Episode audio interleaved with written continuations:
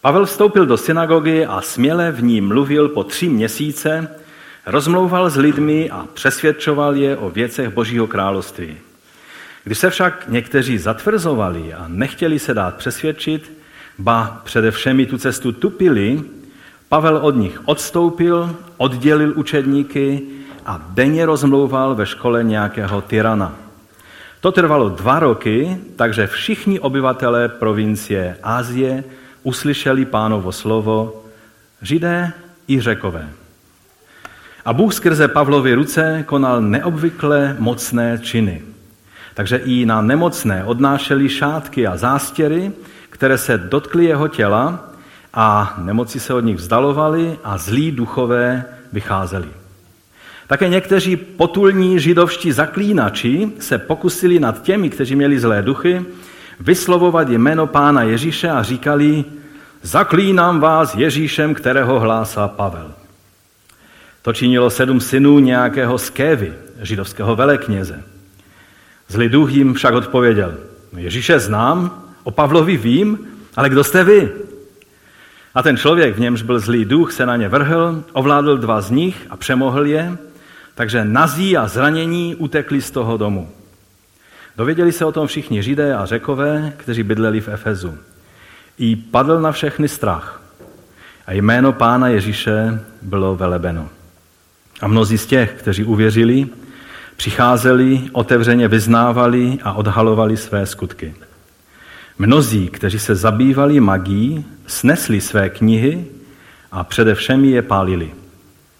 A spočítali jejich cenu a zhledali hodnotu 50 tisíc stříbrných.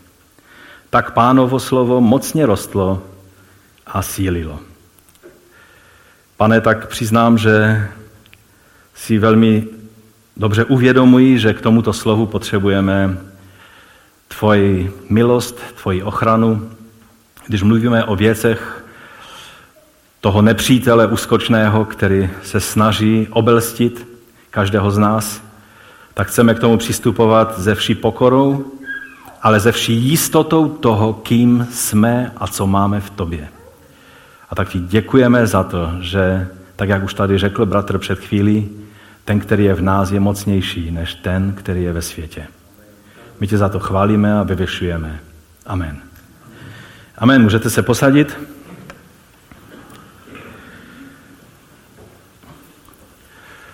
To zní dost hrozivě, že, ten příběh.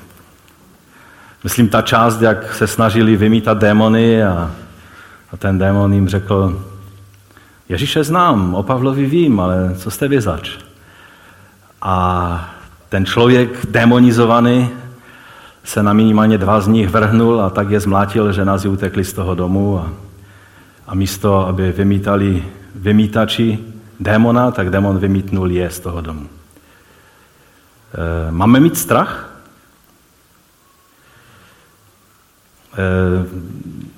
hrozí něco, když člověk se zabývá démony? No nebudu vás uklidňovat. Ano, máme se čeho bát, ano, je to velice závažná věc a lze velice lehce přijít k závažné ujmě. Pokud nebereme v úvahu to, o čem dneska budeme mluvit.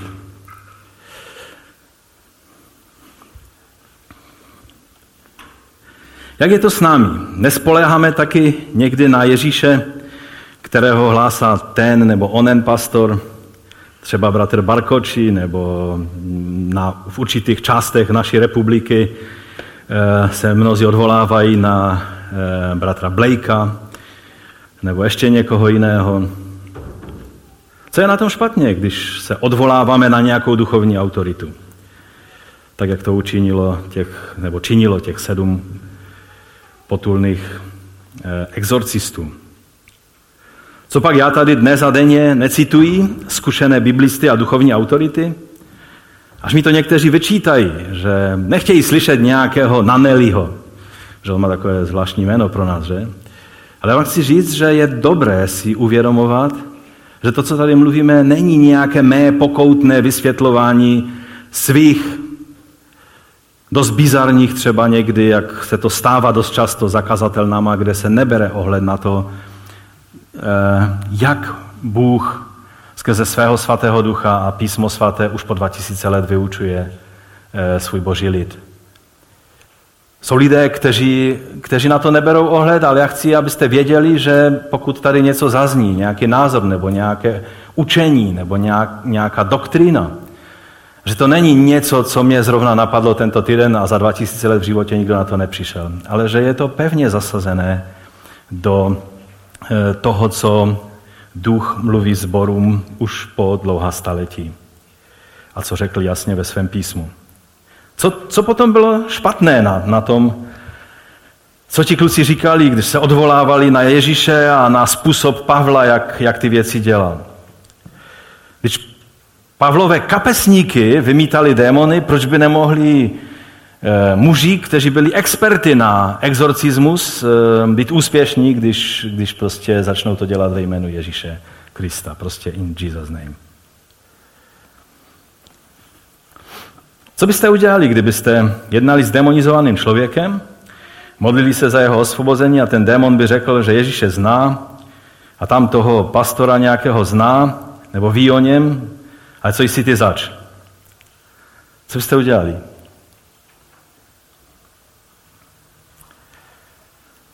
Je možné, aby se demonizovaný člověk na tebe vrhnul a snažil se ti ublížit? Stalo se to někomu? Jednou jsme se skupinkou mladých lidí byli tak blízko silně demonizovaného člověka, že když jsem seděl na židli a tady seděli další mladí lidé, tak on seděl takhle vedle mě.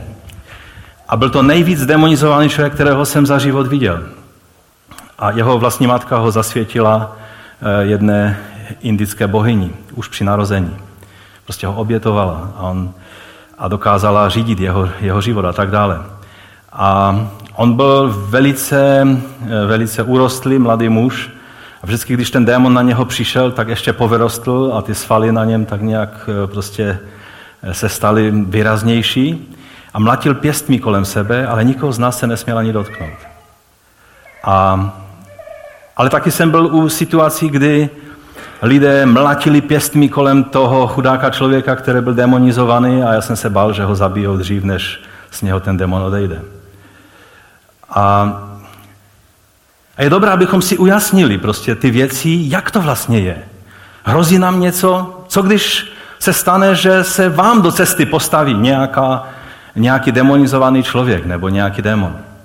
Jestli musíte volat biskupa nebo arcibiskupa nebo, nebo aspoň nějakého oblastního nebo aspoň pastora, anebo se máte právo postavit ve jménu Ježíše Krista vůči, vůči tomu démonu.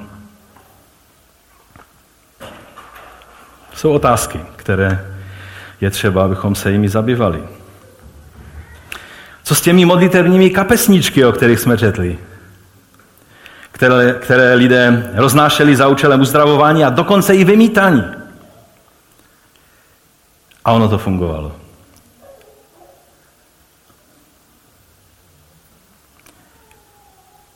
Co si o tom máme myslet? No a už vůbec, co si máme počít s tou koniášovskou akcí, jako dobrý jezuita koněš, který pálil knihy, tak jsme četli, že v tom Efezu bylo velké pálení knih na konci toho příběhu. Máme se vracet do středověku, máme se dát na pálení kacířských knih? Nebo, jak to někdy křesťané v minulosti dělali, knih antických filozofů, skeptiků a různých lidí, kteří mluví trochu jinak, než se nám líbí? Máme s jejich díly, někdy celoživotními díly zatopit v krbu? Co takové knihy od Richarda Dawkinse, Christophera Hitchinse, Sama Harrise Daniele Deneta, můžeme si tam jejich podobizny ukázat.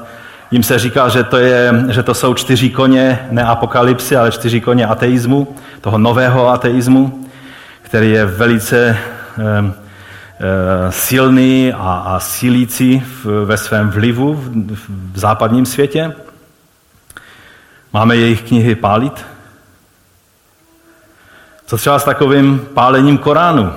Tam už jsou lidi opatrnější, protože pálit knihu nějakého Dawkinse, tak je z toho akorát legrace, že? Ale pálit, knih, pálit Korán, tam si koledujete o rozpoutání celosvětového pozdvíření. A vždycky u toho padají i oběti. Eh, je to dobrá věc? Jeden Korán méně na světě, méně špatného vlivu na tento svět? Doufám, že to dnešní kázání nepochopíte tímto směrem. No a když už mluvíme o těch magických věcech, tak knihy se dá nějak zlikvidovat, že? Ale jak bych měl zlikvidovat magické věci na internetu, když jsem nějak prostě na to přišel, že jsou to hodně závadné a magické věci. Internet se nedá spálit, že? No je vidět, že je třeba, abychom o těch věcech mluvili, že?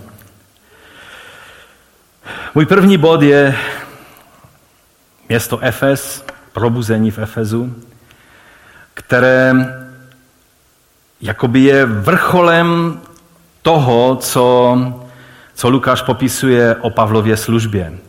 Jakoby to, když se dostal Pavel do Efezu, bylo završením jeho služby a ono to tak i bylo, i když v té chvíli to ještě Pavel nemusel vědět, završení služby jako svobodného člověka. Pak um, už uh, se to schyluje k tomu, že, že bude uh, zatčen a, a do Říma, jak on říká, se dostane, ovšem způsobem, který už není formou svobodného cestování. Tady v Efezu se Pavel zdržel ze všech míst, kde byl nejdéle. My tady čteme o dvou letech a Pavel na jednom místě mluví dokonce o třech letech. Je zajímavé, jak, jak Lukáš to popisuje, že nejdříve začal Pavel tradičně v synagoze. A on to začínal vždycky v synagoze a proto ti, co tam někde přečetli, že a teď už prostě odcházím od vás, eh, od židů a jdu k pohanům, tak z toho dělají antisemické závěry. A, a někteří církevní otcové se dostali až tak daleko, že říkali, že židé existují už jenom proto, abychom viděli názorně, jak vypadají lidé, eh, které proklel Bůh. Um, doufám, že nikdo z vás nemá tento názor. Pokud máte, přijďte za mnou, velice rychle vám ho pomůžu eh, narovnat. Um, Pavel začal zase v synagoze a mluvil, a je zajímavé, jak tady je řečeno, že rozmlouval s lidma a přesvědčoval je o věcech Božího království. Pro Pavla věci Božího království byly eh, jak ty věci, které očekáváme při slavném a mocném druhém příchodu Pána Ježíše na tuto zem, kdy nastolí vyvrcholení a završení jeho království a bude trvat minimálně tisíc let. A ale jeho království v té, eh, v té, v té prvotině nebo v, té, eh, takové, mm, v takovém tom závdavku, v té předchutí, nebo jak to všechno říct, eh, tak už je tady a my jsme jeho součástí. A Pavel o těch všech věcech s nima mluvil a, a Židé tomu velice dobře rozuměli, protože to byla témata, kterými oni se zabývali v tehdejší době. Ale tady je napsáno, že když se však někteří zatvrzovali a nechtěli se dát přesvědčit, a to ještě nebyl ten největší problém, ale oni začali tu cestu, to znamená e, vlastně cestu Božího království, e, tupit, a tady je napsáno především tu cestu tupili, tak Pavel se dále už nehádal. A to je dobré někdy pochopit, že někdy není prohra, když přijmeme svobodné rozhodnutí těch, kteří se rozhodnou jednoduše odmítnout evangelium. Někdy máme takový pocit, no dobré, nepřijali to tímto způsobem, tak musíme vymyslet nějakou jinou fintu, jak se jim dostat na kobylku. A vymyšlejí se všechny možné věci. A neuvědomujeme si, že to je určitý druh násilí. Manipulace je také násilí. A lidé mají právo se svobodně rozhodnout pro Krista. A měli bychom to respektovat. Pavel oddělil učedníky a denně rozmlouval ve škole nějakého tyrana. Ehm, to jméno ten člověk neměl zrovna nejšťastnější, ale to bylo v Efezu dost rozšířené jméno nebo příjmení, ehm, že tyranos řecky znamená to, co si myslíte, že asi znamená, to znamená tyran, jo? Čili, čili despotický vládce. No a on měl takové příjmení a Pavlovi to příjmení nevadilo, někdy si děláme příliš těžkou hlavu z názvu různých věcí a tak dále a jestli to přinese požehnání nebo prokletí. Víte, není to o názvu, je to o tom, co tam děláte. Tyranos tam možná vyučoval nějaké bludy a nesmysly a filozofie všelijaké. Nevíme přesně, z, jakého, jakého zaměření ta jeho škola tam byla, a nebo ta přednášková síň. Ale Pavel tam hlásal království boží a evangelium a, a mluvil dobré věci a bylo to sice pod střechou tyrana, ale Pavlovi to vůbec nevadilo. Rozumíte? Nedělejme někdy příliš velkou vědu z věcí, se kterých není třeba. Například i lodí, kterou Pavel jel, tak se jmenovala loď blíženců a, a někteří by už z toho brali, že, že, že to je prostě prokletí, protože je to nějaký ten e, astrologický prostě znak, že? Jak se tomu říká? Znak zodiaku, že? No a dělali by z toho velkou vědu a už by pozývali všechny Marielen a další experty na to, aby je svazovali, rozvazovali, odvazovali a nevím co všechno. A Pavel jednoduše to neřešil. A chci vám říct, že Pavel tomu fakt rozuměl. To vidíme i tady v tomto příběhu. Takže si on to neřešil, ani my to nemusíme za stolik řešit. No a, a výsledek toho jeho působení, tam je napsáno, že to trvalo dva roky, a výsledek je, samozřejmě je to asi hyperbola, když Lukáš říká, že všichni obyvatele provincie Ázie uslyšeli pánovo slovo židé, židé i řekové. Ukážeme si mapku e, té Ázie, tam někde ji máme, jo? Vidíte, ta Ázie, to je římská Ázie, vlastně dneska je Ázie celá, celý ten kontinent, že? ale když se řeklo Ázie, tak to byla tahle provincie, která hraničila s Galácí a nahoře s Bityní a s Pontem. Ehm, součástí eh, té Azie byla i Lydie a, a další, další místa. A hlavním městem eh, byl Efezus, nebo Efes.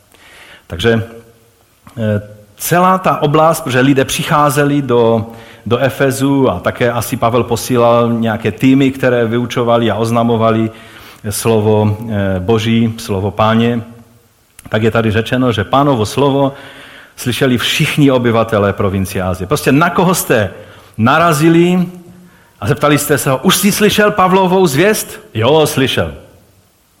Není to úžasné? Prostě nešlo najít člověka, samozřejmě, jak říkám, to neznamená, že zase někteří šťouralové by řekli, když Lukáš řekl všichni, to znamená, že nemohlo jediné miminko chybět z toho počtu, protože jinak by Bible lhala. Lhala by Bible? Víte, Bible používá normální jazyk.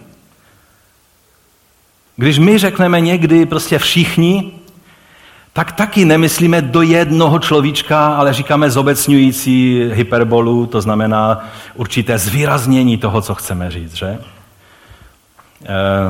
někdy je to až psychologický úkaz, řekneme, všichni mě nemají rádi, nikdo si mě nevšímá a tak dále, tak samozřejmě tam to je na, na nějakou modlitbu a řešení, ale ale, ale taky tím nemyslíme všichni, ale prostě, že na koho narazíme, tak se nám to jeví tímto způsobem, že?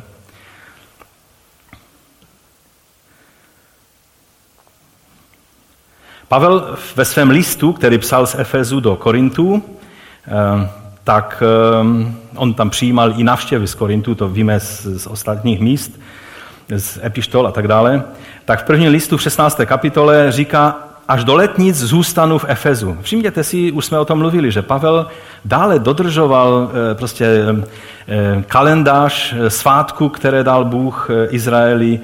Dále byl tím, kým vždycky byl. Teď byl akorát tím správným židem. On dokonce na jednom místě říká dále, že je farizeus. Samozřejmě mesianský farizeus, který ví, kdo je jeho král a kdo je jeho pán a mesiáš. Že? A on říká, eh, že zůstanu do letnic v Efesu, neboť jsou zde pro mě otevřeny dveře k velké a účinné službě. A pak dodává, no i protivníků však je mnoho. Jo, čili služba Bohu, někdy vám Bůh otevře dveře, se zdá, že všechno se daří, ale ten dovětek je reálný v každém, na každém místě a v každé službě. Um, protivníků měl taky Pavel dost. Než Pavel přišel do Efezu, tak tam byla skupina eh, učedníků, kteří byli pokštěni křtem Janovým, o moci Ducha Svatého neměli ani pojetí, ponětí, a pak přijali naplnění Duchem Svatým, modlili se v jiných jazycích, prorokovali a byli začleněni do, do těla Kristova, do, do toho eh, Božího království vyjádřeného Duchem Svatým a podíleli se velice účinně na službě v Efezu a dílo Boží v Efezu rostlo. Ale když, eh, když tak Lukáš o tom píše, že každý člověk, všichni v celé provincii Ázii slyšeli slovo páně, znamená to, že, že tím chce říct, že se všichni obrátili a vydali své životy pánu? Pokud by toto znamenalo, tak by to řekl jinak. Znamená to, že lidé slyšeli, ale Lukáš se nevyjadřuje o tom, kolik procent z těch, co slyšeli, přijalo evangelium. My víme z Ježíšova příkladu o rozsevači, že jenom jedna čtvrtina eh, toho, té, té půdy, která byla zaseta, tak přijala a vydala ovoce. Ty ostatní tři eh, čtvrtiny tak nějak eh, se to slovo království zašmodrchalo, bylo udušeno, vyzobáno a tak dále a tak dále. Že? Čili kdybychom vzali takový ten Ježíšův příklad, tak to znamená, že menší část těch lidí, kteří slyšeli evangelium, přijala skutečně evangelium a udělala z toho závěry ve svém životě. A Lukáš ten důraz dává ovšem na to, že slyšeli. A já věřím, že ten důraz je správný. Na nás není počítat, kolik lidí e, zareaguje a úspěšnost změřit tím, kolik lidí zareaguje tím, že, že uposlechnou té výzvy. Je to samozřejmě úžasné a těšíme se z toho. Ale naše, naše poslání je, že jsme svědci Ježíše Krista a máme vydávat svědectví Evangeliu, máme oznamovat, kým je Ježíš a co to pro člověka znamená a je to už pak na tom člověku, mezi tím člověkem a Bohem, co on s tím učiní. Čili je dobré, abychom si uvědomovali, že náš mandát a povinnost je, abychom předali věrně poselství o Ježíši a je na duchu svatém, který přesvědčuje a usvědčuje člověka a budí k životu věčnému. Amen? No ale tak probuzení vždycky je o počtech, že? O tom, že boží dílo roste, sbory rostou početně a tak dále. Ano, počty jsou dobré a Lukáš se ne, ne, nějak nevyhýba tomu, aby je, aby je oznámil, že? Na začátku víme, že říká, připojilo se tři tisíce duší a pět tisíc a tak dále, čili, čili on mluvil o počtech, ale tady v tomto případě zdůrazňuje, to, že lidé v celé té oblasti, v celé, v celé té provincii slyšeli o Kristu.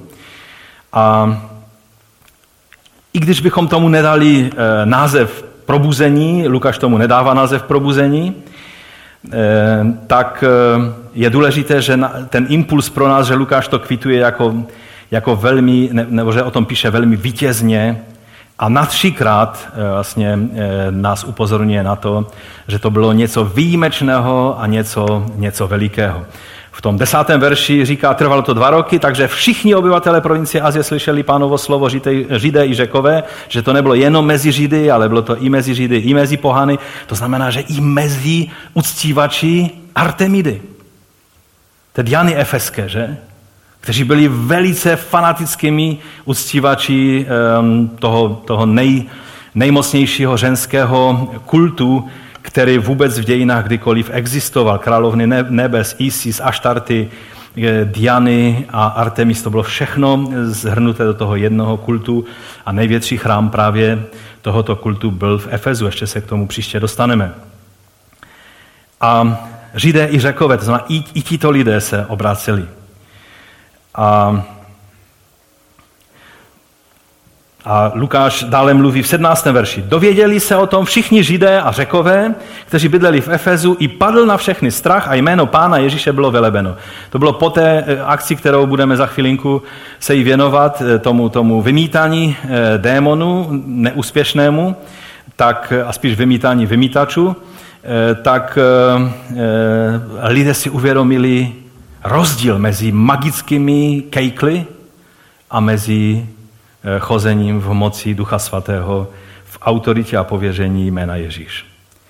A pak ve 20. verši to všechno Lukáš zhrnuje a říká, tak pánovo slovo mocně rostlo a sílilo. Lukáš rád dělá takové, taková zhrnutí a eh, tím dává najevo, najevo, eh, jaký byl celkový výsledek.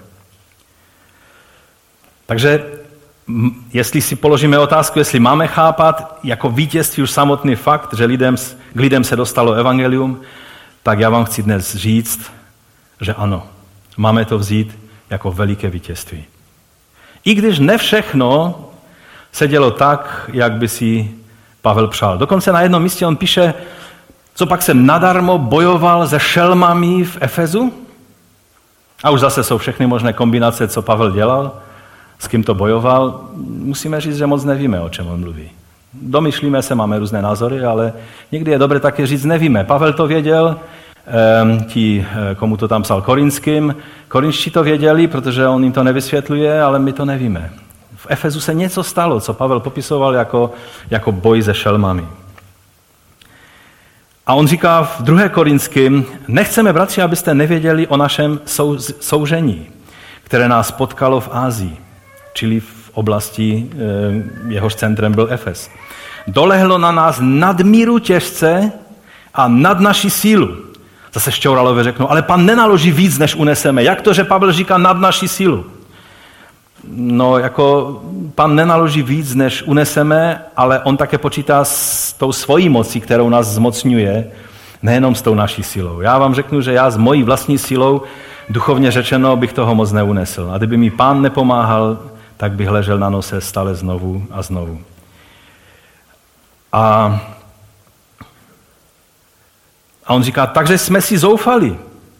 To není pozitivní vyznávání, že? Zoufali jsme si. Až jsme i pochybovali o svém životě. No tak to už je na řešení. Pavle, běž za nějakým terapeutem, za nějakým expertem na rozvazování, protože ty jsi svázan svými vlastními slovy. Ty jsi vztáhl na sebe prokletí, by vám řekli někteří experti křesťanští. Pavel nic na sebe nevztahoval, ničím se nesvazoval, jenom popsal situaci, kterou zažíval na misijním poli. Dokážeme to přijmout?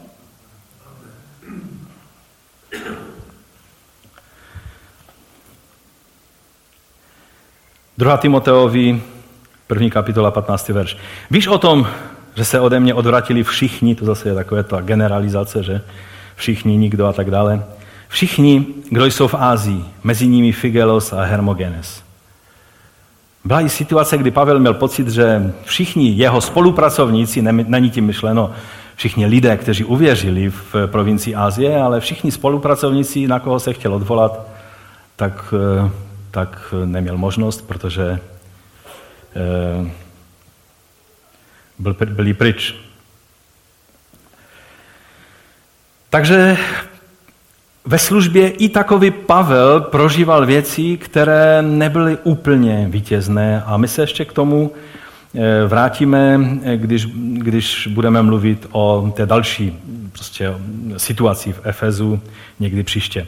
Pojďme k druhému bodu. Neobvyklé mocné činy. Co znamená slovo neobvykle?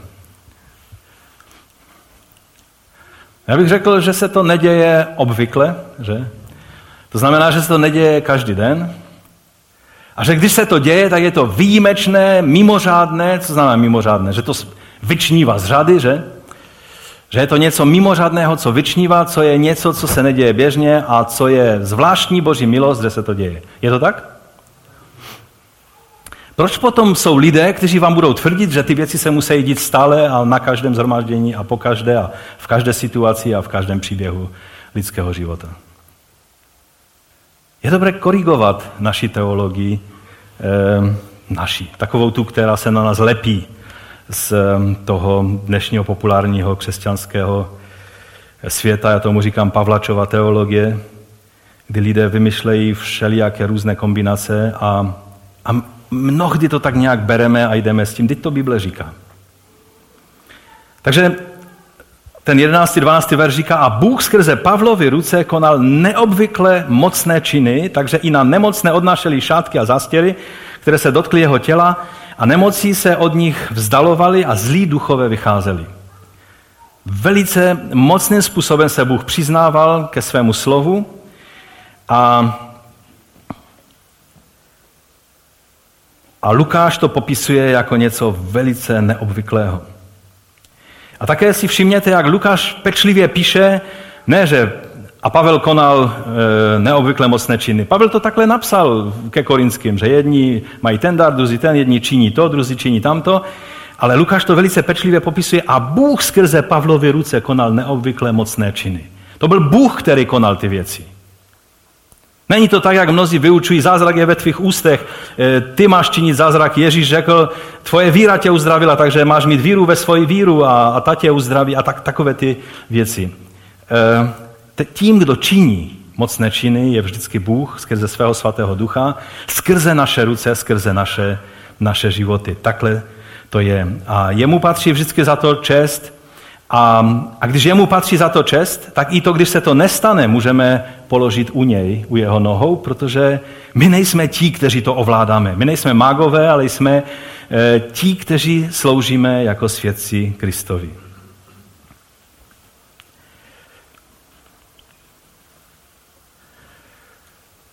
Jeden z příznaků probuzení je vždycky to, že se začnou dít věci mimořádným způsobem.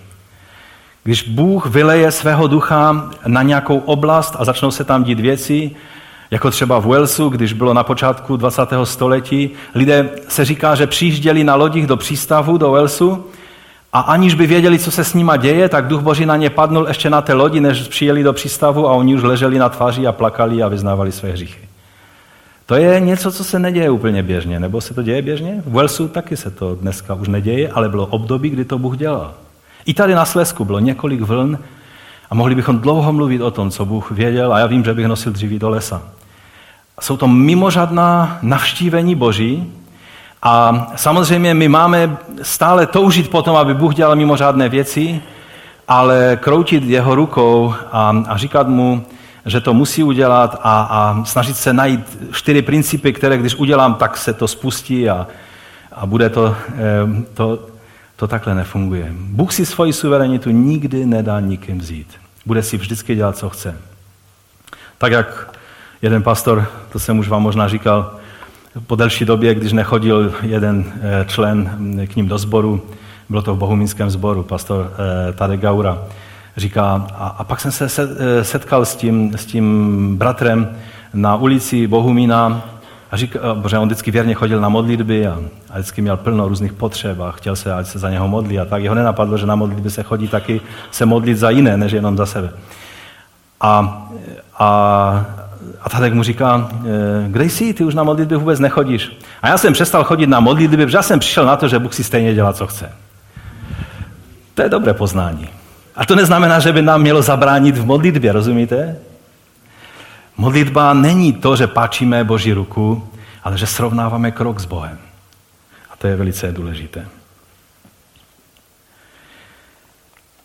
Takže eh, tady se dostáváme teď do takové té druhé zvláštní situace v tom příběhu, a to jsou ty šátky a zástěry. To je, eh, jo, že ty neobvykle mocné činy se v této situaci projevovaly dokonce i tak, že na nemocné odnášely šátky a zástěry, které se dotkly Pavlova těla a nemoci od nich se vzdalovaly a zlí duchové vycházeli. Takže co s těmi kapesničky modlitevními, eh, které lidé eh, nosili za účelem uzdravování a vymítání a fungovalo to, co s tím uděláme. Co si o tom máme myslet? Připomíná nám to příběh ze služby pána Ježíše, když eh, u Lukáše v 8. kapitole ve 44. verši tak čteme, že ta žena, která měla eh, krvácení, eh, takže přistoupila ze zadu a, a, a chtěla to dělat tak, aby si toho Ježíš nevšimnul, že věřila, že se stačí dotknout třasní jeho šatu. To znamená toho okraje jeho šatu. A, a že bude uzdravena a Bůh odpověděl na tuto její víru a uzdravili ale na smulu nebo spíš na štěstí, že Ježíš si toho všimnul a řekl, vyšla ze mě moc, kdo to byl, kdo se mě dotknul. Takže Bůh si použil tuto mimořádnou situaci a, a tuto představu té ženy. Nedostanu se úplně k němu a kdybych se dotkla jeho ruky, tak on si toho všimne. Ale když se dotknu jeho šatu, tak on si toho nevšimne a já budu uzdravena. A Bůh tuhle její představu respektoval. Ukazuje nám to dvě věci, že Bůh je obrovským způsobem laskavý a slitovný.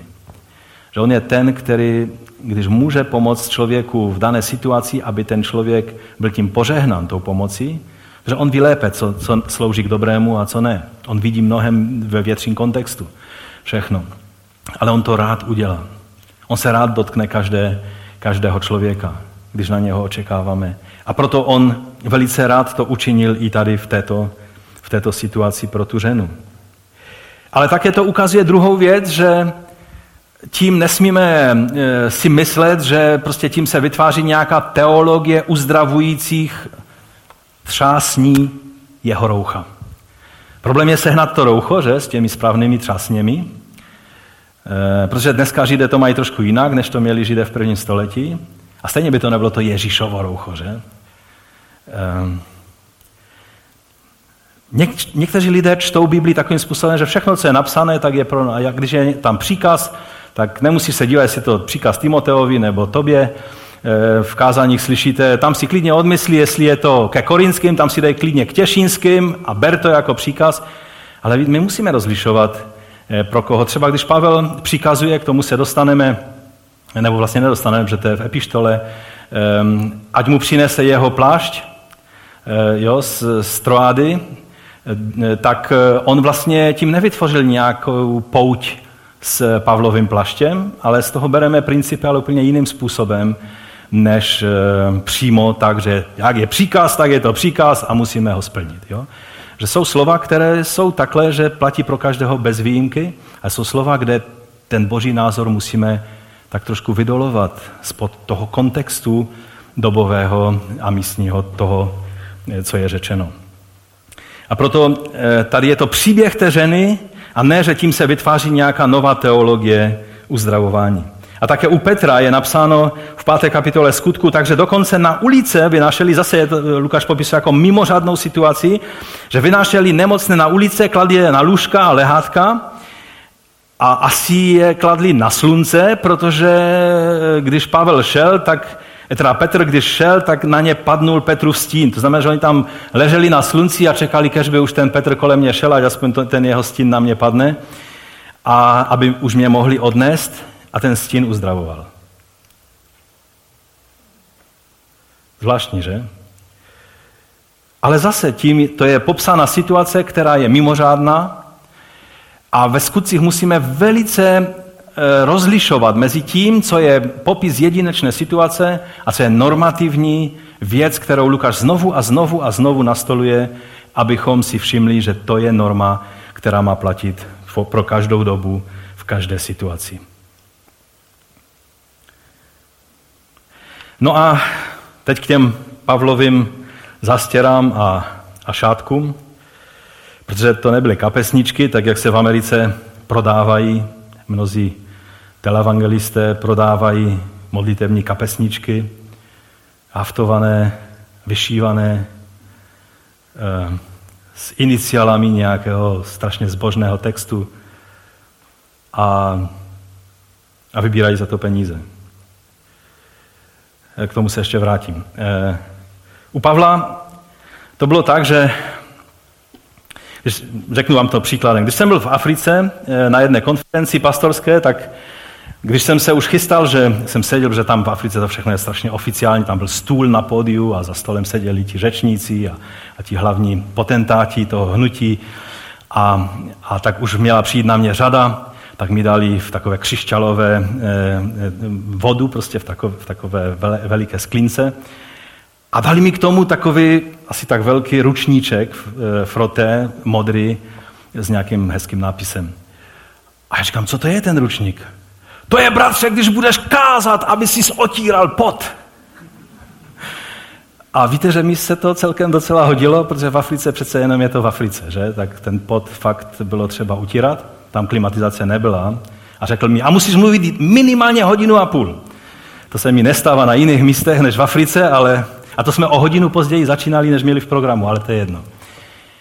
A ten pot, ehm, ten ručník byl prostě na ten pot a pro ně to byla posvátná věc, pro ty Afričany, oni nesli přede mnou aktovku, jo, když jsem tam šel do, toho, do, do, toho, do té haly, kde byla asi tisícovka těch různých vedoucích a pastorů. A jeden nesl aktovku, druhý tu vodu, třetí ten šátek a prostě takovým průvodem nás tam uvedli.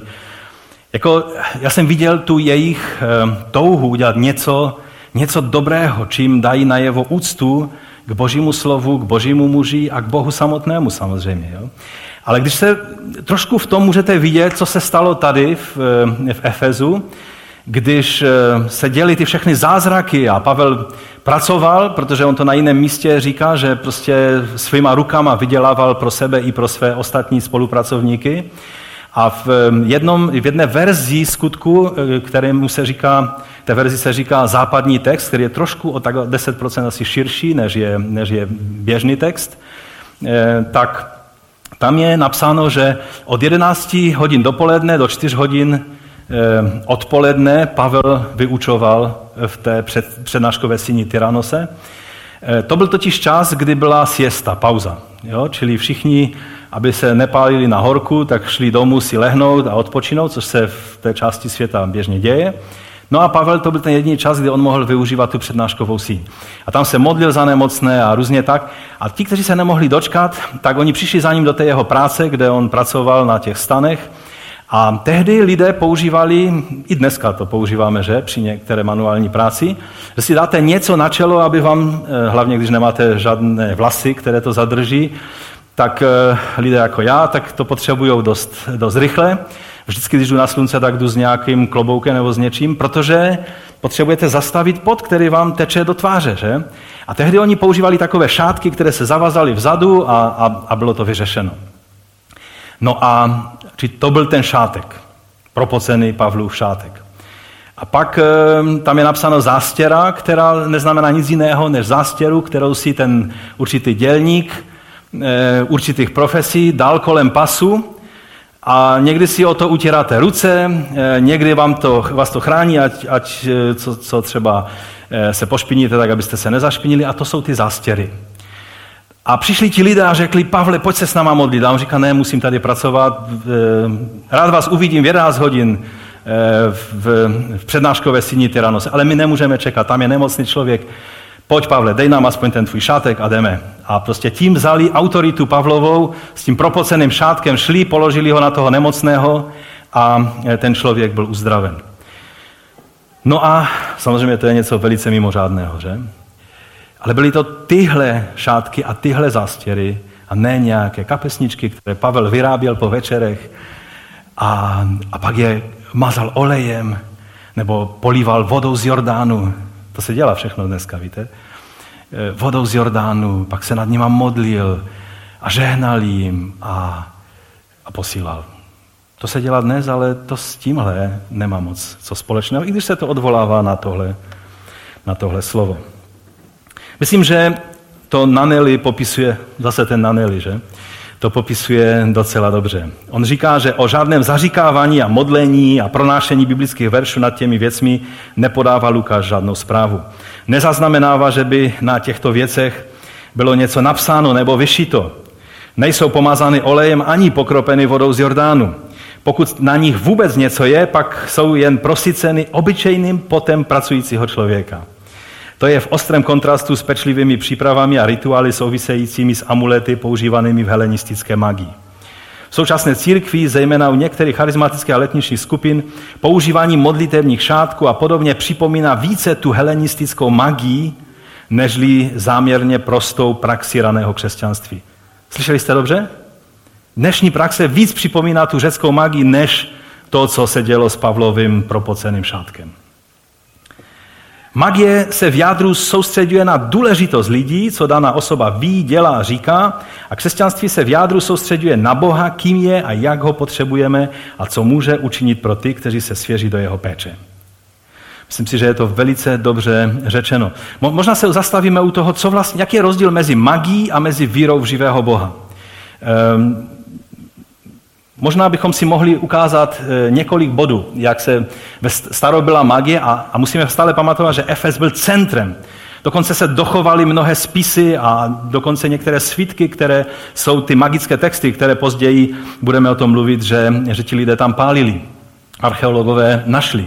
Takže magie se vždycky vyznačuje komplikovanými rituály. Vždycky jsou to velice tajné, zasvěcené, komplikované rituály. Za další, jsou magická kouzla, zaříkávací formule a návody. Když vám někdo dává, že takhle to musíš říct, protože to je to, co má moc, tenhle způsob, jak řekneš to vyznání nebo jak řekneš tu modlitbu. Mnohdy jsem se setkal s tím, že lidé, kteří se modlí za osvobozování, tak vám předloží formuli, kterou se máte modlit, kterou máte, máte říkat. To je přesně součást magie, zaříkávací formule a návody. Oni recitova, eh, u toho je recitování různých jmén, různých božstev a dokonce nesmyslný slabik. Oni prostě mluví hatmatilkou, to není, že se modlí v jazycích, ale oni dávali dohromady všelijak, já to tady nebudu předvádět, všelijaké sylaby, nějaké, nějaké prostě slova a tak dále, v naději, že se trefí do kombinace zvuku nebo jména, které donutí to božstvo vyplnit daný požadavek. Prostě když budu mlít nějakou hatmatilkou, tak není možné, abych se netrefil do toho správného slova, které má rozuzlení, že, že to božstvo zareaguje a bude muset naplnit e, ten můj požadavek.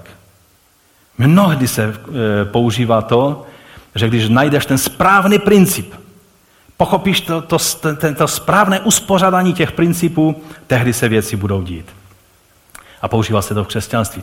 Další věc je spolehání na profesionálním technikovi, obdoba eh, afrických šamanů, který si za to často bere peníze a zaručuje diskretnost, je odborníkem a většinou vám řekne, já jsem ten jediný, který tě mohu od toho problému osvobodit.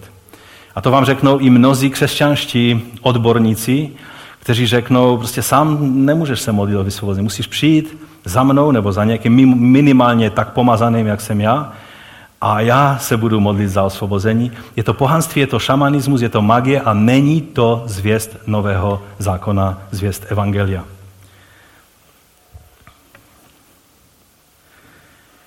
Další, za páté, je synkretismus. Vždycky namíchají všechna božstva. Statisticky třikrát více se používalo jméno hebrejského boha Jahve, které Židé ani nevyslovovali ze svých úst, ti pravověrní Židé, ale různí mágové prostě to třikrát častěji vyslovovali a měli zapsané v těch svých formulkách než, než samotní židé, e, teda než jiná božstva, protože věděli, že židé, prostě tam se projevuje mezi nimi moc, takže snažili se nějakým způsobem na to nějak taky kápnout. No a za šesté, donucování a manipulace v protikladu k osobnímu vztahu a prozbám v modlitbě. Že vlastně musím přijít na to, jak to božstvo donutit k tomu, aby udělalo to, co potřebuju, jak ho přimět k tomu. Jo? Čili, čili takhle je magie a nemá nic společného s živým novozákonním křesťanstvím. Lukáš nám naopak dává velice jasně najevo, že Bůh skrze Pavlovy ruce konal neobvyklé mocné činy. Žel, mnoho magických prvků se projevuje v dnešním rádoby křesťanském světě. Možná vám to přišlo, že jste si vzpomněli, často to pochází z různých forem křesťanství, různých směsíc křesťanství a, a pohanství. Některé takové směsice vznikají na místech, kde je vůdu a kde je, kde je prostě eh, pohanské rituály třeba. Eh, v Jižní Americe mnoho takových eh, učení vzniká a lidé si neuvědomují, že, že, že smíchávají pohanství nebo pohanskou magii s živým poselstvím Evangelia. Já si vzpomínám, jak jsem byl před lety ve Spojených státech na hotelu a ze zvědavosti, že tam to tu nebylo běžné, že jsme mohli mít křesťanskou televizi, tak jsem si pustil křesťanský kanál, satelitní televizní. No a byl tam zrovna televangelista, který e, strašně něco nabízel. A najednou jsem pochopil, že on stále mluví, a když mi pošlete 20 dolarů, tak vám pošlu ten prostě uzdravující e, kapesníček a ukazovali tam, jak jsou krásné, jak jsou prostě připravené. A když mi pošlete e, 40 dolarů, tak vám pošlu akčně tři kapesničky. Víte, co se mi stalo? Mě se zvednul žaludek, já jsem nemohl ani večeřet. Já jsem křičel k panu a řekl jsem, pane, chraň mě před takovým křesťanstvím. Mě se doslova zvednul žaludek. To je samozřejmě extrém. Mnozí, nebo většina, to je tak, jak tady máme tohoto pána, který nabízí free, čili zdarma, eh, dárek pro tebe. Samozřejmě ten dárek zdarma dostaneš teprve, až až se staneš sponzorem, že, té jeho služby. A, a tady dokonce už ani nejde o uzdravování, tady je to ještě lepší finta, protože ten jeho kapesníček způsobí a způsobil, jak on tam píše, že tisíce lidí po celém světě prožívají prosperitu, požehnání finanční, když použijou ten, svůj, ten, ten jeho kapesníček. No neberte to.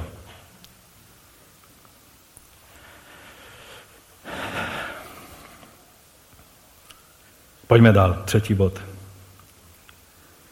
Ve jménu Ježíše, kterého hlásá Pavel. Takté někteří potulní židovští zaklínáči se pokusili nad těmi, kteří měli zlé duchy, vyslovovat jméno pána Ježíše a říkali, zaklínám vás Ježíšem, já ho sice neznám, ale Pavel ho zná, takže ve jménu Ježíše, kterého hlásá Pavel. A činilo to sedm synů nějakého skévy židovského velekněze. Je možné, aby si člověk spálil prsty při stavění se proti moci démonské? Už jsem řekl, že ano. Děje se to a tento příběh má být nejenom bizarním až, až, až groteskním příkladem toho, jak daleko lze zajít v těchto věcech, ale i varováním pro nás, abychom vždy věděli, co děláme, když si zahráváme s mocemi temna. Co bylo chybou u těch exorcistů, co oni udělali?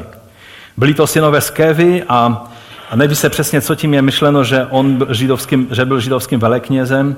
Jsou různé dohady, ale, eh, ale bratr Horton ve svém komentáři píše, eh, že eh, to byli, byli prostě lidé, kteří byli ve spojení s tou velkou rodinou Anáše a Kajfáše, že všichni Anášovi synové i jeho zeď Kajfáš byli veleknězi a ta rodina byla rozvětvená a on, někdy se jim všem říkalo veleknězi, velekněži, jo, že to byla prostě celá rodina.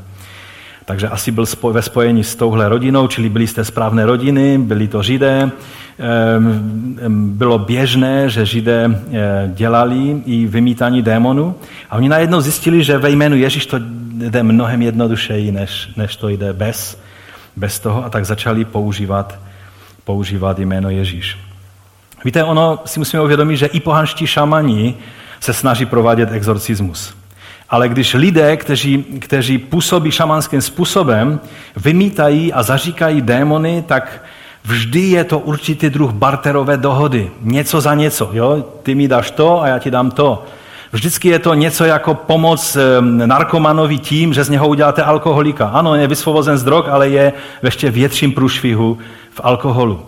A, a takhle to je i duchovně, jo? že šamani vám pomůžou aby uchlacholit tohodle ducha, protože se stáváte, dostáváte do područí mnohem závažnější duchovní moci.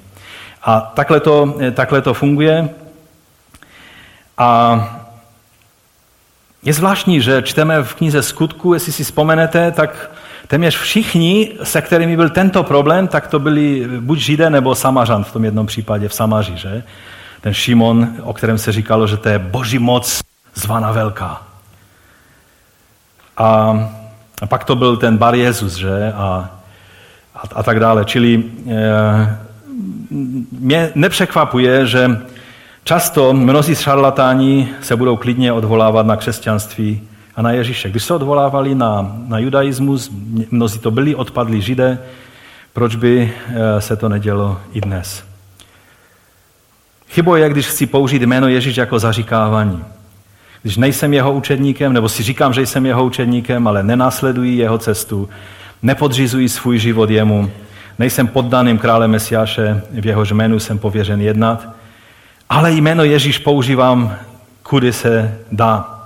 Protože eh, ve jménu Ježíš je moc. Ty to i zpíváme. A tak mnozí, mnozí opakují Ježíš, Ježíš, Ježíš. Protože tím přece přidáváme více moci celé té věci. Není to tak. Pokud člověk operuje nalevo napravo jménem Ježíš, jako s nějakým kouzlem a neví, co dělá, komu věří, kde je pravda, pak je to hra s ohněm, jako u těchto kluků tady. Musíme si uvědomit, že šámani také eh, demony uchlácholí, něco za něco jménem Ježíš, ale e, ti exorcisté toho demona neuchlacholili, ale ho vyprovokovali. Jméno Ježíš e, není radno jen tak používat, když ho používáte odděleně od toho, kým Ježíš je. Někdy si křesťané myslí, že se musí tolik zabývat demonologií, aby všechno věděli o celé struktuře mocí a, a těch hierarchických stupních těch, těch démonských mocí, aby se dostali na seznam těch, kteří jsou démony respektováni. Protože ten démon přece řekl, Ježíše znám, o Pavlovi vím, ale co jste vy zač? Tak něco musím udělat, abych se na ten seznam těch démonů dostal, aby mohli říct, ano, Ježíše znám, Pavl, o Pavlovi vím a o tobě taky vím, salutuju a odcházím. Víte, někdy je lepší démony moc neposlouchat. On si může mluvit, co chce. To, že řekl zrovna pravdu, je možná, možná hezké, ale o satanu je řečeno, že i když mluví ze sebe, tak vždycky mluví lež. Čili i když říká pravdu, tak ji říká v takovém kontextu, že je to lež. A proto i touhle větou z jedné strany to vypůsobilo obrovskou bázeň a lidé si uvědomili, kým Ježíš je, ale z druhé strany už je tam ten podtext toho, no když se nedostaneš na můj seznam, že já vím, že jsi, kým jsi, že nejsi nějaká pořádná exorcistická autorita, tak si zavolej takového odborníka, protože já tebe neberu vážně. Ve jménu Ježíše Krista mocnější je ten, který je v nás, než ten, který je ve světě. Každé mocí tém, na které se vzepřete, tak musí jít pryč, protože Ježíšovo jméno je to, co vám dává pověření, autoritu a ne to, že jste na seznamu nějakého démona.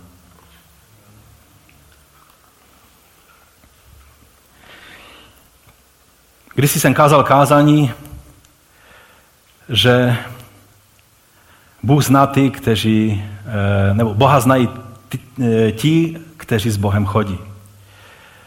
A druhý bod byl, jakoby z té rovnice vycházelo, že ďábla znají ti, kteří s ďáblem chodí, ale ten druhý bod byl, ďábla znají ti, kteří s Bohem chodí. Nepotřebuješ chodit s ďáblem a dostávat se do poznání jeho struktur, ale když se držíš pána, nepotřebuješ se hluboko ponorovat do studia demonologie, aby si znal úmysly toho zlého. Máme být odborníci na království Boží, máme být poddanými Ježíše krále a ne odborníky na struktury démonského světa. Jsou celé knihy, které jsou postavené na vším jiným, jenom ne na novozákonní zvěsti. O všelijakých ehm, stupních prokletí a svázanosti a toho všeho. Problém je, že nový zákon o těch věcech nějak, nějak mlčí.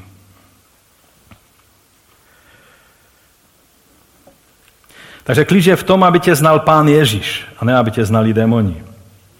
O to se snažme.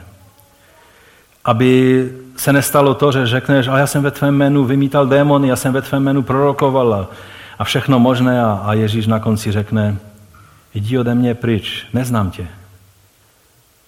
Činiteli nepravosti. Protože jen ti, co berou vážně svého krále a jsou jeho učedníky, ty on zná, s těmi on je ve vztahu. Víte, jsou dva extrémy, jestli mi ještě dovolíte pár minut. E, jsou, ten jeden extrém hlásá, že všichni věřící ve své takové fanatické spupnosti můžou přikazovat nalevo, napravo všem větrům a deštím, e, deštím a démonům a duchům a knížatům a prostě všem. Slyšel jsem o případech, že byly nějaké sestry, které dokonce svazovaly samotného ďábla, Ehm, zase jsou jiní křesťané, kteří se snaží ho obrátit na víru a, a takové různé věci. Jo, to je jeden extrém, že jsou lidé, kteří prostě se tak fascinují tím, že máme nějakou autoritu ve jménu Ježíš, že prostě se snaží všude eh, demony odhalovat a nějak se s nima zabývat a prostě je to naplňuje, jak vidí, jakým způsobem eh, se ty věci dějou. Mnozí si spalili prsty, protože pak přichází, přichází zastrašování. Když jsem se zabýval v některých obdobích více, protože to jsou různá období, eh, právě tím, že jsme naraželi na, na demonizované lidi, tak se pak i děli věci, o kterých se zdálo, mám ještě v tom pokračovat, stojí mi to za to, že se dějou ty věci, které se dějou. Když jsem vám mluvil o tom, když jsem byl v Mali, jo, a tam jsme vymítali démony. Dělo se to jak na běžícím páse. Stovky lidí byli osvobozeni z démonů a a tehdy zrovna se začaly dít věci, že se doma kazilo všechno, co se mohlo pokazit. Nebylo věci, která by se, nepo, eh, která by se ne, nepokazila. A, a pak lidé, někteří se toho leknou a začnou vlastně hrát tu hru s ďáblem, že začnou uhýbat a řeknou, dobré, dobré, já, já se stáhnu z těch věcí a jsme v pasti. Jakmile jednou přijmete jeho strategii, jeho hru, všimněte si, že Ježíš, když ho pokoušel ďábel, on mu nikdy nechal převzít iniciativu. A to je, to je to, co si musíme uvědomit. To je ten jeden extrém. A pak je druhý extrém, že z toho přístupu k duchovnu, takzvanému duchovnu, já nikdy se nepochopil, proč se ten, tento výraz používají mezi křesťany, se dělá taková věda, že to musí být jen zasvěcení duchovní experti s patřičnou autoritou. Někteří za tu autoritu berou i peníze. Kteří znají ty správné postupy a formulace prohlášení, prolámání, prokletí, svázanosti a tak dále. A žel tahle cesta ve svém extrémní podobě končí v křesťanském šamanismu. Existují různé skupiny lidí, kteří se snaží lidi osvobozovat, vnitřně uzdravovat právě takovouto metodou, že vám ten expert, který má poznání a vhled, tak na té seanci, protože jak jinak to nazvat, eh, dojde až k závěru, že třeba ve středověku jste měli nějakého předka, Eh, který byl svobodným zednářem a všechny vaše problémy dneska jsou proto, že jste ve středověku měli předka, který byl svobodným zednářem a jelikož svobodným zednářem se člověk stává 12 zasvěcujícími rituály, my musíme udělat 12 rituálů odsvěcujících, abyste byli osvobozeni a mohli mít svobodu v Kristu. To teď neříkám pohádky, to jsou věci, které mnohí, mnozí křesťané tomu věnují velikou pozornost. Já vám chci říct, že ty věci nemají nic společného s tím, o čem mluvíme dnes v tomto příběhu z knihy skutku u apoštola Pavla. Existuje i taková forma, bych řekl, denominační eh, hierarchie eh, tohoto problému, kdy se vyučuje, že na hierarchii démonského světa eh, musíme použít hierarchii církevní denominace. Takže na nějaké kníže nad městem se mu může postavit pastor, protože je pastorem v tom městě. Že je dalších deset pastorů, to už jako je další věc. Že? Eh, nad oblasti, to už může jenom senior oblasti se stavět tomu démonu. A nad celou zemí samozřejmě biskup. A některé církve mají arcibiskupy, a někteří to jsou velmi zbožní lidé. Já jsem se setkal s jedním protestantským arcibiskupem v Americe a byl to velice pokorný a zbožný člověk. Rozumíte, to není to, co vidíme v Novém zákoně. Vím, že se teď pohybuju na takové celkem citlivé půdě, takže pojďme raději dál.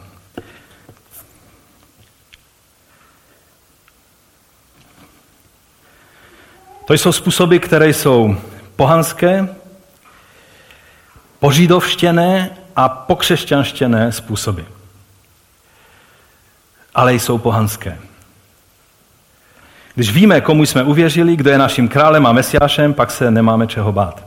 Máme ty, nemáme ty věci vyhledávat, ale když se nám nějaký démon postaví do cesty v plné důvěře v našeho pána, se mu můžeš postavit v pověření a autoritě toho, kdo je tvým pánem. Někdy samozřejmě se stávají komplikované situace. Někdy není jasné, jestli je to nemoc nebo je to demonská aktivita.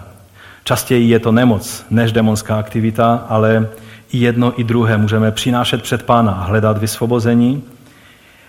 A některé věci se dějí dlouhodobě. Eh, od mého dědy vím, že jednou 14 dnů eh, musel být s klukem, který byl silně demonizován a, a potom teprve byl vysvobozen velice takovým mohutným způsobem. A i my jsme se někdy déle modlili, ale tam vždycky musí být jasné, že je to působení démona. Není větší větší škody, když mnozí označí za démonské něco, co jednoduše je poruchou lidského mozku nebo poruchou eh, lidského, lidské eh, bytosti na jakékoliv úrovni.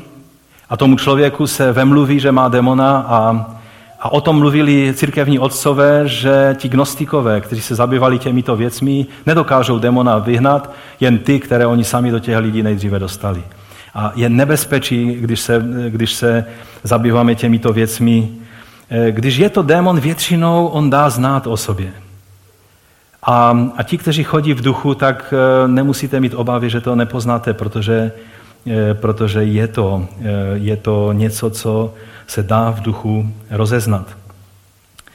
Ale když žijete v běžném životě a stanou se věci, ať ve vaší rodině, nebo ve vašem domě, nebo v, v vašem okolí, na vašem pracovišti, máte e, možnost být vítězně na Ježíšově straně, hlavně když je to konfrontace, kdy vás démon chce konfrontovat a ukázat, že nemáte tu autoritu. tak eh, máte možnost eh, si uvědomit, že to není o vaší důležitosti, ale o důležitosti Ježíše Krista a postavit se té moci, která v tom střetnutí moci se vám chce postavit. Ale když vás někdo začne vtahovat do nějaké takové ty, té pokřesťanštěné, podžidovštěné magie, tak od toho utíkejte, protože si můžete ublížit. Tady vidíme, že došlo k dost bizarní situaci, kdy eh, místo démona tak utíkají ti lidé a, místo, aby židovští exorcisticky eh, se ptali na jméno eh, toho démona a pak teprve ho mohli vymítat. A znamení toho, že bude vymítat i démona, který nebude schopen říct jméno, nebo z člověka, který nebude schopen být tím průduchem pro vyštění toho jména, to mělo být právě znamení toho, že je to Mesiáš a Ježíš toto přesně dělal, to je na, na jiné téma. A tady dochází k bizarní situaci, že ten démon se ptá na identitu těch lidí a ne, aby oni se ptali na jeho identitu. Takže Lukáš to takovým způsobem zvláštně až, až tak, tak bizarní situaci popisuje a tak nakonec nevymítnou démona exorcista, ale démon vyhodí ven z domu ty exorcisty. A je z toho velice závažné poučení. No a teď pojďme k tomu čtvrtému bodu, který je výsledkem toho všeho, co se dělo, toho probuzení, které bylo v Efezu. A výsledkem toho byla bázeň Boží, vyvyšení jména Ježíš a pokání mezi lidmi. Dověděli se o tom všichni židé řekové, kteří bydleli v Efezu, i padl na všechny strach a jméno Pána Ježíše bylo velebeno. A mnozí z těch, kteří uvěřili, přicházeli otevřeně, vyznávali a odhalovali své skutky. A jeden ze způsobů vyznávání svých skutků bylo, že ten 19. verš mluví, a mnozí, kteří se zabývali magií, a to byli velice, velice bohatí lidé, kteří, kteří těmito věcmi se zabývali. I dnes nebuďme překvapeni, že magii se zabývají většinou velice vlivní, eh, bohatí lidé, politikové, umělci, Eh, velcí podnikatele a tak dále. Snesli své knihy a především je pálili. A to, že to byli bohatí lidé, víme, že tady je napsáno, spočítali jejich cenu a zhledali hodnotu 50 tisíc stříbrných. Uh, víte, tehdy, tehdy se pálilo různé, protože pálení až do středověku bylo velice populární, že? A tak se pálilo, když tam císař prostě nechal eh, díla nějakých filozofů eh, spálit, nebo Nero nechal spálit mnohé knihy nějakých prostě eh, obviněných senátorů. No, prostě bylo to celkem, eh, celkem běžně používané, ale tady si musíme uvědomit, že v Efezu neprobíhala žádná nařízená čistka, nebyli zde cenzoři, kteří by kontrolovali, co máte, a pak určovali knihy k likvidaci. I to, že jsem vám dneska ukázal na začátku zhromáždění jednu knihu, kterou, když budete číst, tak je třeba, abyste si uvědomili, že to není názor, který, který je e, pevně opřen o učení písma. Tím jsem vám nechtěl říct, že tu knihu nemáte číst a když budete číst, tak budete muset být rozvazováni z, té, z toho vlivu a takové nějaké věci. E, právě naopak, přeštěte si a porovnejte to třeba s těmi kázaními, které jsem Eh, které jsem vám nabídnul jako, jako možnost pro vyvážení, abyste viděli, kde je pravda. Eh, u těchto lidí byla, to byla spontánní reakce na slovo Boží a na ty události, které se děly, na to, že bylo jméno Ježíš eh, oslaveno v Efezu. A oni si najednou uvědomili, že, že magie selhala, byla zesměšněna dokonce v tom, v tom Efezu a Ježíšovo jméno bylo, eh, bylo ukázáno jako to, které je mocné.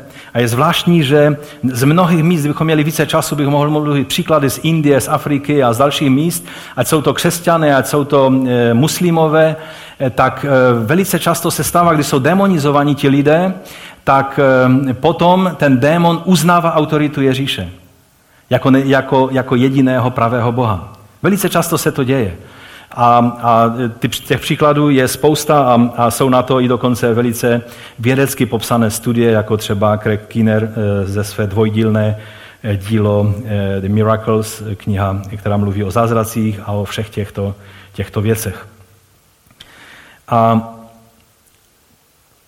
Tady vidíme, že lidé, kteří měli tyto magické knihy, návody na to, jak vlastně si ochočit magické moci vesmírné, tak oni najednou si uvědomili, že ty knihy je znečišťují a oni, oni je prostě přinesli, dali je na hromadu a spálili je. To spálení funguje dobře, pokud je to skutečně předmět, který je hoden zničení. Pokud spálíte něco, co si pak za tři dny uvědomíte, že to jste trošku jednali v unáhlení, tak ze spálené knihy už nejde udělat normálně knihu, že? A, a proto tenhle krok by se měl dělat jedině tehdy, když vám je jasné, eh, co děláte. Byl jsem svědkem, kdy se křesťané zříkali věcí, které si to nezasloužili. Různá umělecká díla, eh, která byla svou povahou neutrální, vědecké spisy, náboženské knihy, třeba i ten Korán, že? Já mám například v počítači několik verzí Koránu, mám arabskou verzi eh, a mám anglické verze a taky českou verzi. Archeologické, historické knihy, jednou mi přinesl jeden bratr knihu, která byla plná obrázků těch různých božstev eh, egyptských a sumerských, protože to byla kniha, která se zabývala archeologií. Eh, tak ehm, samozřejmě, pokud člověk ehm, prožije tu věc, že se má zříct z toho, tak takové knihy, která je vědecká kniha, tak ji mohu poskytnout někomu jinému, protože to je neutrální kniha ale pak magickou knihu bychom neměli prodávat, bychom neměli někde ji ehm, prostě speněžit nebo dávat, ale ehm, měli bychom se jí zbavit, měli bychom eh, tu věc zlikvidovat. Ať jsou to nějaké amulety nebo, nebo nějaké předměty, které jsou, ehm, mají jediný cíl a to je okultní. Vzpomínám si, víte, že ty věci jsou strašně vlezlé. Vzpomínám si, jak jsme se kdysi modlili a možná Vladek Gatner si na to vzpomene taky. Byla jedna dívka, která přišla na setkání, my jsme se tam modlili za ně, oni přijímali Pána Ježíše, ti, ti to mladí lidé a, a najednou té dívce začalo kroutit prsty, úplně tak nepřirozeně až dozadu. A my jsme se jí pak ptali, co se děje, co, zjevně byla demonizovaná. A ona řekla, že jen tak z legrace vykládala karty. Jo, že prostě se někdy projevují ty věci, pak kdyby ona ty karty měla doma, samozřejmě to je přesně ta věc, která by měla skončit v ohni nebo prostě vyhozena, zničené. E, jsou různé amulety, které si lidé koupí. Třeba i na dovolené si neuvědomíte, že si nekupujete suvenýr, ale že si kupujete věc, která má jediný cíl a to je být prostě nějakým tím okem, třeba jo, na, na Blízkém východě se všude používá takové to oko, které je okultní a tak dále. Čili jsou věci, které když zjistíme, tak, e, tak se máme zbavit těchto věcí ale mají to být eh, prostě věci, které jsou určené k okultním a magickým praktikám a ne jenom všechno to, co se nám třeba zrovna nelíbí nebo nesouhlasí s náma, nebo učebnice našich dětek, když se učí o evoluci, tak v návalu nějaké horlivosti spalíme učebnice a oni neudělají zkoušky do školy. Že? Eh, je dobré ty věci, když um, jsou nějaké předměty, kdybyste neměli jistotu, co s tím, tak přijďte do kacečka a s tím za mnou a, a určitě vám se budu snažit poradit, když je nějaká taková věc. Um, a když ji zlikvidujete, tak je dobré ji zlikvidovat definitivně, protože ty věci mají tendenci se vracet. Já jsem měl jednu takovou situaci ve svém životě, kdy um, jsem měl jednu knihu, to, to bylo takové období, kdy se hodně mluvilo o, o ufologii, a o Denikenovi a o různých takových těchto věcech. A já jsem tehdy četl knihu, u které jsem si stále více začal všímat, že je to spíš spiritistická kniha než ufologická, ale ono ty věci jsou propojené. A měl jsem z toho takový zvláštní pocit a pak mi, eh, nevím, mluvila se mnou nebo zatelefonovala mi moje sestra mladší, eh, manželka od pastora Sikory z Ostravy a řekla, Řekla, víš, měla jsem v noci sen a zdalo se mi, že si držel v ruce knihu, která ti ubližuje, která prostě není dobrá. No já jsem v té vteřině hned věděl, o čem mluví. Já jsem řekl, jo, já vím, o čem, o čem mluvíš a té knihy se zbavím. A tak, jak jsem eh, tehdy chodil včas ráno do, do práce, tak jsem rychle ještě, než jsem šel do práce, tak jsem vzal tu knihu, hodil ji do kontejneru eh, na odpadky a rychle běžel na vlak, odjel do práce. A přijel jsem z práce domů a byl jsem rád, že jsem tu věc udělal, že jsem prostě té knihy se zřeknul. Činil jsem pokání z toho, že vůbec jsem se těma věcma takhle zabýval. Ehm, a, a ta kniha ležela na stole. A já, se ptám manželky, co ta kniha tu dělá? Já jsem ji vyhodil ráno. Jo, ty jsi vyhodil, tady byla sousedka a říkala, že určitě omylem jste vyhodili nějakou e, tu knihu e, do kontejneru, takže že ona byla podepsána mnou, že samozřejmě já podepisuju knihy. No a, a to jsem si uvědomil, že to je vlezlá věc. No tak jsem ji definitivně zlikvidoval. No a, a tudíž, jestli jsou takové věci, tak je dobré si uvědomit, že budete mít takový trošku pocit e, nějakého koněše, který likviduje té věci, ale proto vám říkám, dělejte to ve věcech, jako byla ta kniha, u které jsem měl jasno a ještě dokonce potvrzeno, že to je něco, co patří do koše, ale teda do ohně. Ale prosím, nedělejte to Ehm, s věcma, které jsou prostě pro běžný užitek. Nehledejte za každým kežem a za každým obrazem démony. Protože skutečně je mnoho věcí, které jsou jednoduše tím, čím jsou, že vyjadřují nějaké emoce eh, toho malíře, že vyjadřují nějaké nějaké věci, že ta kniha popisuje prostě snahu toho člověka popsat skutečnosti a tak dále. A když jsou to magické návody, jak manipulovat magickým způsobem e, síly duchovná, spiritistické e, příručky a všechny takovéto věci, tak ty patří e, na, likvidaci. Co říct závěrem? Jo, ještě tu cenu, že?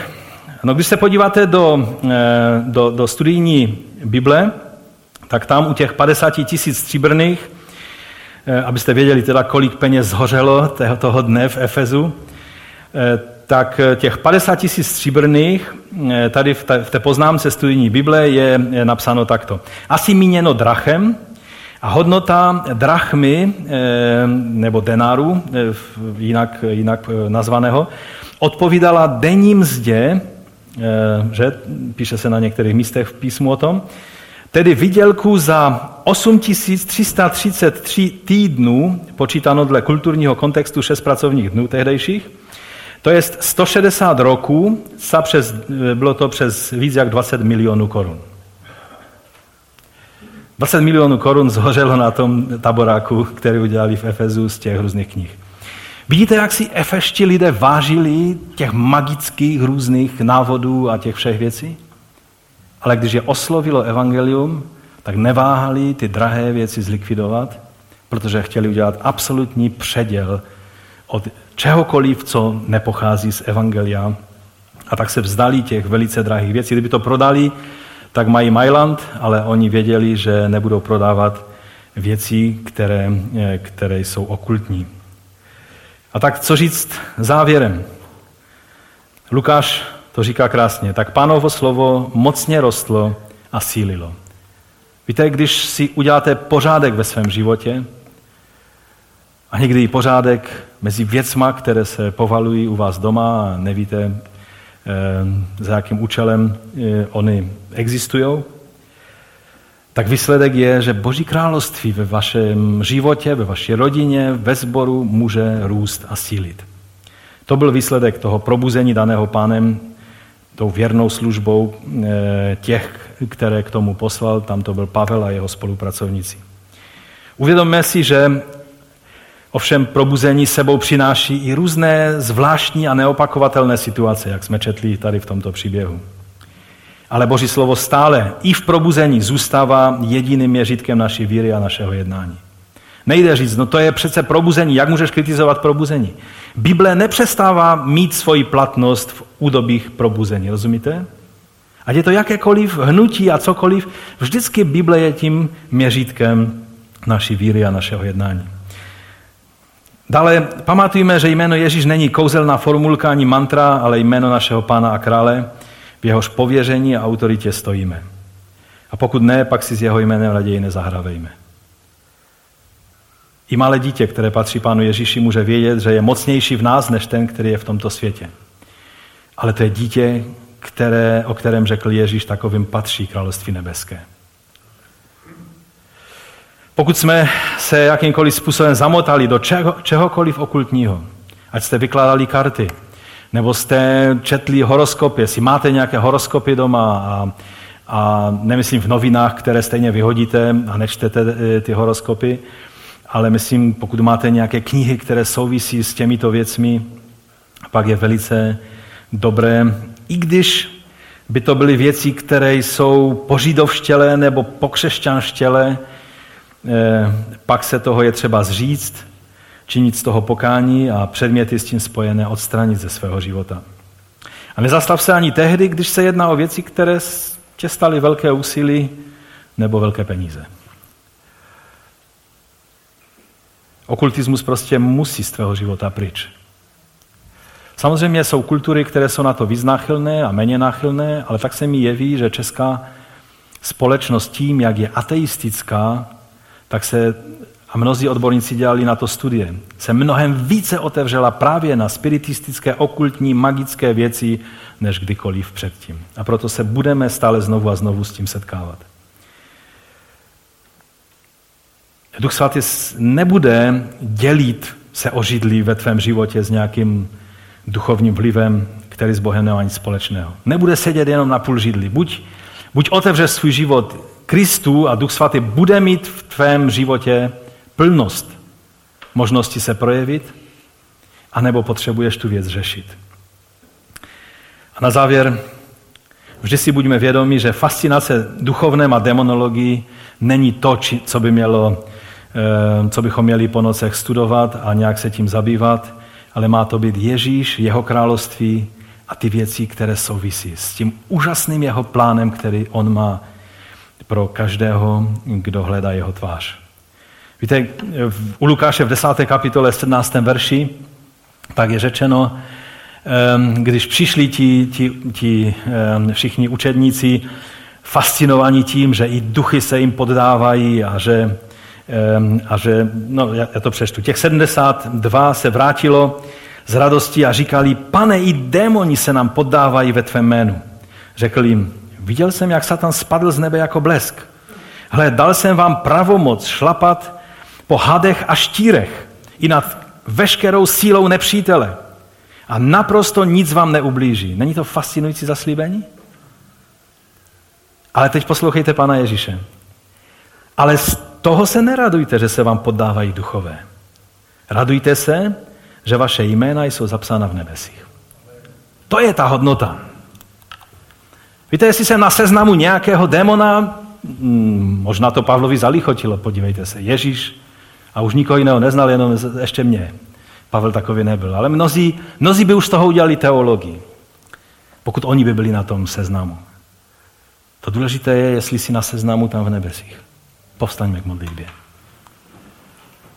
Pokud tě zná Bůh a Ježíš ví, kým jsi, protože jsi jeho učedníkem, on samozřejmě zná všechny lidi, ale on zná ty, kteří jsou jeho, kteří mu patří. A pokud jsi takovým člověkem, pak věz, že to důležité je, že on tě má na svém seznamu. To je ten pravý Schindlerův seznam. Ten jediný seznam, který zaručuje záchranu v den, kdy přijde pán a kdy bude soudit tento svět. A kdy spravedliví se budou skvět jako hvězdy. A kdy vstoupí do jeho království a budou královat spolu s ním. To je ten seznam, na kterém záleží. My ti, pane, děkujeme za to, že to není naše zasluha, že ty eh, nám nedáváš nějaké podmínky, co všechno musíme splnit, abychom se dostali na tvůj seznam, ale ty se k nám sklonil jako k hříšníkům a podal si nám pomocnou ruku a vytáhnul si nás z toho báhna a udělal z nás svými dětmi, svými učedníky. My se tobě poddáváme jako svému králi a pánu a spasiteli a mesiáši. My ti děkujeme za to, kým ty jsi a co to pro nás znamená. Že patříme tobě a že tvůj duch je ten, který je skutečnou mocí, ne magie manipulativní tohoto světa ale tvůj duch. A tak ti za to děkujeme a chválíme tvé jméno. Amen.